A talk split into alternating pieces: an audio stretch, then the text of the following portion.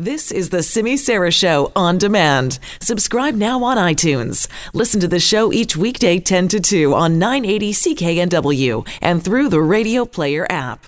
I'm looking forward to talking to my colleague from the Vancouver Sun today, very fine investigative reporter Lori Culbert. Have you been paying attention to the series that she's had in the newspaper this week on how the previous BC Liberal government sold off uh, so many public assets uh, to raise money, over a billion dollars in sales. This was a program that the previous Liberal government set up to raise money. They identified surplus assets that the government owned, that you effectively owned yourself as a BC citizen and taxpayer, and started just selling off gobs of land here. They raised over a million bucks, but they sold off a lot of stuff. They sold off schools. They sold off uh, acres of agricultural land in Surrey.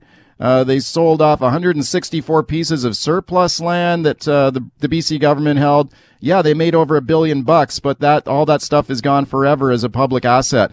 I'm going to talk about that today on the show. Here's the hot question of the day. 164 lots of public unused unused public land in BC worth a billion sold off since 2013. Former schools, hospitals, agriculture land. What do you think should be done with unused public land? Would you say sell it and get the money or would you say retain it and develop it for some other public use? At CKNW on Twitter. That's where you'll find that today. At CKNW on Twitter. Phone me on the buzz line, 604-331-BUZZ, 604-331 2899.